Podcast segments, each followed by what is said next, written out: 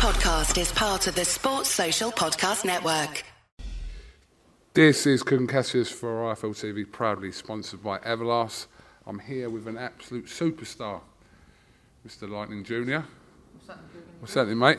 Uh, can you introduce these guys that we don't really know? Two assistant coaches, main coach Roy Jones Jr. and coach coaching me uh, Ryan Barrett. Um, and all my stable mates here with me as well. We've got Andrew Murphy, Fernando Bunch, and uh, Kevin Newman. Here, coming. Right there.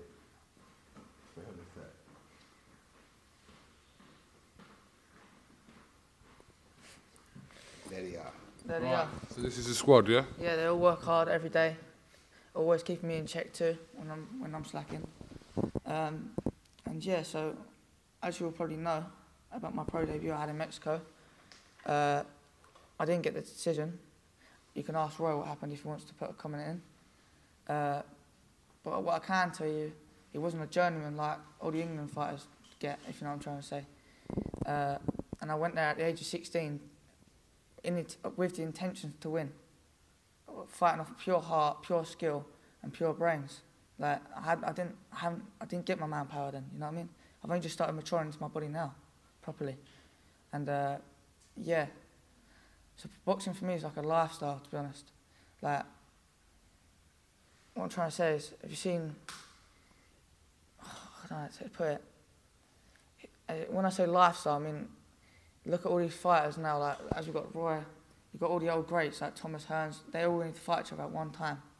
Now, what's happened is boxing's kind of come just more money than like people, more than entertainment. If you know what I'm trying to say. Back in the day, it was entertainment. People were trying to fight the best. If you know what I'm trying to say. Now it's all about the money. Like people are scared to lose their O, and it's all about the promoters and TV channels to save it. If you ask me. See me, I just want to. Of course, I want to get all the big money and the big deals and the big fights. But for me, I just want to fight all the best, and I want to be loved all around the world by USA, Ireland, Puerto Rico, UAE. I want to be the people's champion. You know what I mean? But um, yeah, look, I mean, look at this one for instance. Look at Jake Paul and Anderson Silva. Anderson Silva was a great champion in MMA. You got to give, but you have got to give the credit to Jake Paul because he has come a long way in the last few years. Am I right? Yep. Am I right? Yep. Because he's been working in the gym flat out when all the others haven't really. Like there is a couple out there that I know Slim's quite good as well. I've seen him. I know him quite well as well. And uh, yeah. So you want to put a comment in about the fight? Yeah, let's uh, let's have a little reflection on Mexico. He seemed very honest in his uh, his evaluation of what happened out there. So, from your perspective, Roy, Uh, I thought it was an absolutely marvelous event. I thought he showed me all the qualities of a great champion. So nowadays, like you said, everybody's about protecting the O. We're not protecting the O. We're trying to be the best fighter around. And the way you be the best fighter around is by challenging yourself, find out what you're made of, find out how you react under pressure.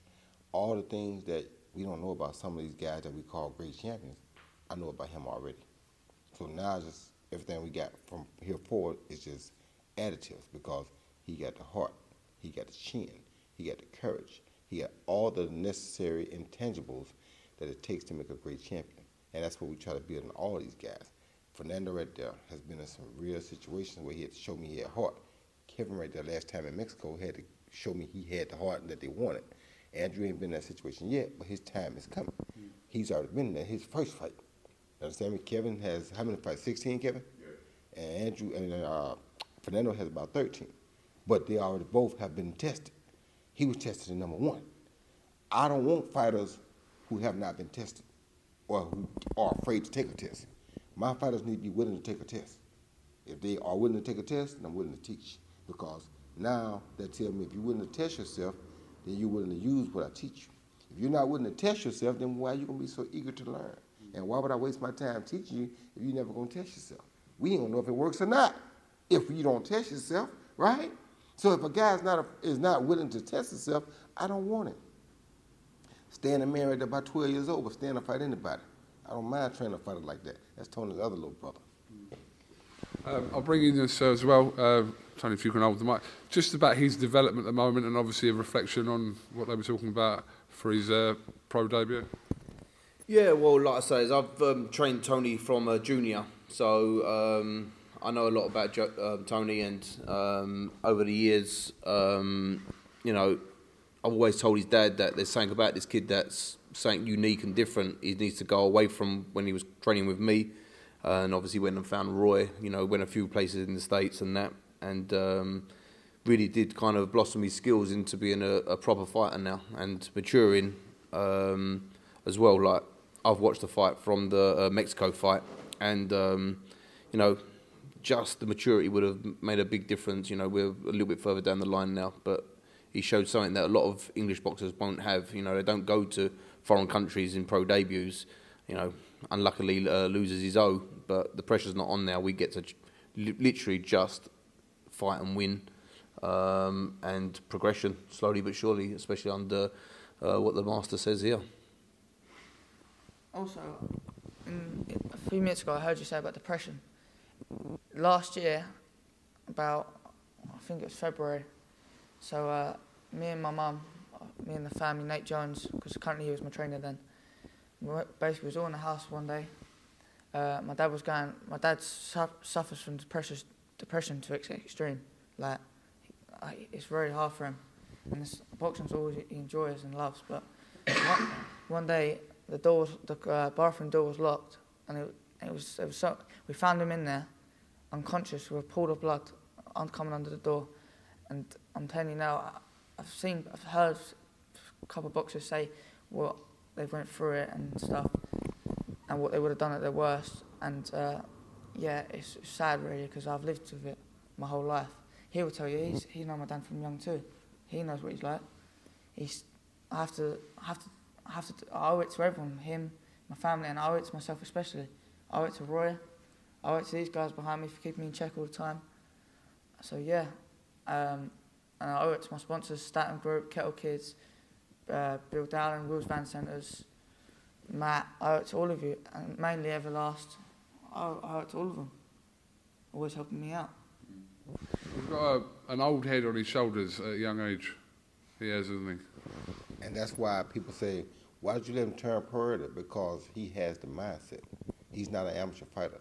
He's not amateur fighting is not going to do this kid any good. This is a grown man in a kid's body. Just got to be brought out of him. And that's why I didn't want to take him the amateur route. And they say, well, why you let him fight so tough so early? Well, I didn't know the guy was going to pull down and blow back up on him like that. The guy was three kilos heavier than him. And by come fight that, and I also didn't know he was going to catch COVID or whatever he had the week before and lose weight instead of gain weight. He came in 98 pounds. I thought he was going to at least be 105, 106. The fight weight was 107. On the, on the weighing day, I was 90, 98. Yeah, 98. Yeah. And I had to sign a contract about the risk of fighting because I was so underweight. And the next day, he went up. To, how much was it? Like 18 At pounds. least 118 pounds, yes. At least 118 pounds. So, but, but, but like I said, to me again, that was God will showing me what I had here. You understand me? Mm-hmm. And he did everything I asked him to do every round. You understand me? Every round. He went out there and fought a fight, and you don't see guys, especially in this country, that know how to fight in close, shoulder rolling, do what they got to do, trading, giving and taking, catching goal um, with, with a return game. You don't see that in this country too often. He got all that already. I went to one of the gamest places in the world to fight in Mexico, and doing that that night, I become become the youngest boxer, pro, professional boxer in the history of the UK. No one's ever turned pro at 16 out of this country in, in the history of the, uh, the world, obviously. So I'm the first. And they absolutely loved him in Mexico because Yeah. they understand boxing, they understand fighting, they understand grit. They loved what they saw in a 16 year old versus an 18 year old that's three kilos heavier. So, I mean, it sounded a- a risk what you did, but you believe that at some point, all you guys believe that that risk will kind of pay off, even though it didn't go his way on the night. I know the payoff because it, to me it did go his way. Uh, people think it didn't go away because he didn't get a W. No, it did go his way. He showed everything I wanted to see. And and not, not only that, not only that, it's like I said, I felt like amateur boxing would be taking him backwards. And he showed, he proved to me that night I was dead right. What we'll do now is, if you take this mic, So listen, so what's up, guys? I've got the one and only RoboCop, Andrew Murphy here. What's going on? What's going on, everybody? Yep, that's that's RoboCop. Then we have uh, we have Kevin Newman. What's up? What's up? You know, Kevin Newman fight, from Las Vegas, fighting out of Pensacola, Florida now. Um, you know, looking for that one big opportunity, man. Just grinding and, and, working my ass off with this guy in front of me, you know, uh, day in and day out. So I'm sure we'll get it soon. Then we have LTA left, Fernando Bunch. How's it going? How's it going? You said it right, my brother. I know. Uh, it's Fernando Bunch, straight out of Augusta, Georgia, training hard, preparing for the next. No risk, no glory. It's exactly what they're defining, and it's what we're doing. Took me a while to get that, that right, to be honest, but yeah. So, guys, you've seen obviously Tony uh, in the gym. You see him day in day out. What kind of prospect is he, in your opinion? No, he's an excellent prospect because, like Coach was saying earlier, you know, he is a young man. You know, he's 16 years old, but he works very hard and he's got a grown man mindset. You know, and then that's been passed down obviously from the coach as well, but also that's God given too. You know, uh, coach was really teaching him to go in there and be dangerous in the ring, and I think that the way Tony is so exciting. You know, obviously you've seen him; he's very entertaining. Um, and if you add that threat level on top of it, he's a very exciting prospect. And uh, it's been good to see him grow, especially when he first came to America to now. Same question, really. No, absolutely. Um, definitely exactly what Andrew said. Um, Tony is not only blessed, but he's also gifted, and which uh, he definitely proved that to me. Um, I remember on the first day, I could see I was like, "Oh, and this kid got something." But you know, also we had that question like, "Okay, but when he gets into a real situation, how would he do?" Right? And when he went to Mexico, uh, it's kind of like the rite of passage with the uh, with with um, you know Roy Jones Jr. All of us have fought Mexico, and we've all been under, that test. So when I saw how Tony performed in Mexico, um, I was extremely proud of him. Um, I had a whole lot more respect for him. I respected respected him initially, but I respected him more as a man because I seen him uh, take adversity and uh, he, he kept his shield. He stayed at his shield on. So um, blessed, gifted not only uh, gifted, but like his, he's surrounded by a team that's not going to accept anything less. And so, uh, man, it's, it's only to the top for him. I think Kevin he lacks a bit of confidence though, doesn't he? No, this you know this this this kid this kid um, you know he has he has all the confidence in the world, but you know I see when I look at him I see an extremely talented kid. You know that's that's that ha- that like Roy said he's a he's a he's a, a man in a, in a just in a, in a young young man's body. But I mean, he's growing every single day. Um, and not only that, I mean, I could really see that you could see something special in him. You know, I mean, like you could see if you watch his fight in Mexico or his exhibitions, you know, this kid is an entertainer. You know, um, he's a very, very, very talented kid, and he's unbreakable. You know, you can see that in in his heart and in his mind. You know, nothing's gonna get in the way and stop this kid of doing what he wants to do. You know, and taking it as far as he wants to take it. Um, I'll kind of come back to Roy on this one. Roy, if you see any similarities between him and anyone in boxing, who would you say he has similarities to? Honestly, to be to be frank and honest with you, he has a lot of similarities to myself because he feels like he owes it to so many people to be a performer, to go out and give them a true performance, not just a victory, but a performance, and he'll damn near die trying to satisfy everybody around him over himself, and that's that's the best thing about him to me. In that fight in Mexico, he was trying every damn thing he could to make sure he did the right thing. He wanted to freaking win.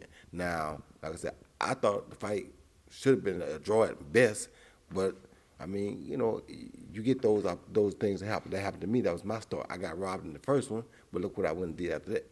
Well, in, in my last Olympic, amateur fight, but it's like it can only go up from there. So for me, I'm not building a paper champion. These guys right here, they're not paper champions. I'm trying to make real champions out of my. They won't make it because we're not trying to go out there and say, "Oh well, we undefeated." What does that mean if we ain't fought nobody? You understand me? So if we undefeated, we cool. But that mean we just ain't challenged ourselves enough. Because if we look for every challenge out there, then the great Roy Jones probably arguably one of the best of all time. I got losses. Why?